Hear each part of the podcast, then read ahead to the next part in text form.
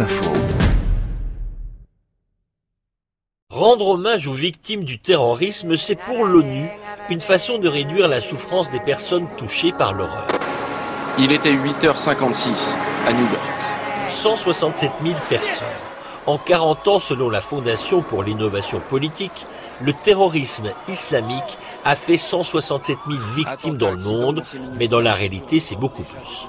167 000 victimes entre 1979 et 2019 recensées lors des 35 000 actes terroristes perpétués partout sur la planète. Dans ce triste bilan, on trouve aussi bien les 2977 victimes du 11 septembre aux États-Unis que les 317 victimes tuées en France. On trouve encore les morts d'Angleterre ou d'Espagne. Mais encore une fois, tous ces chiffres sont largement sous-estimés, tout d'abord parce que certains attentats ne sont jamais revendiqués, ensuite parce qu'il n'y a pas que le terrorisme islamique.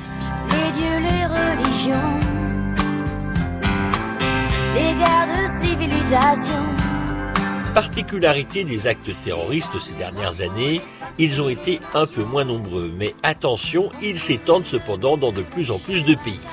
L'Afghanistan reste le pays le plus touché. Ensuite, on trouve le Nigeria, l'Irak, la Syrie, la Somalie, le Pakistan, l'Inde ou encore le Yémen.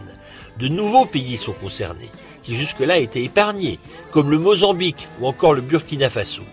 Enfin, il faut noter que c'est la communauté musulmane qui est la plus touchée par ces attentats, avec 82% des victimes. Quand on a que l'amour pour habiller matin, pour malandrin.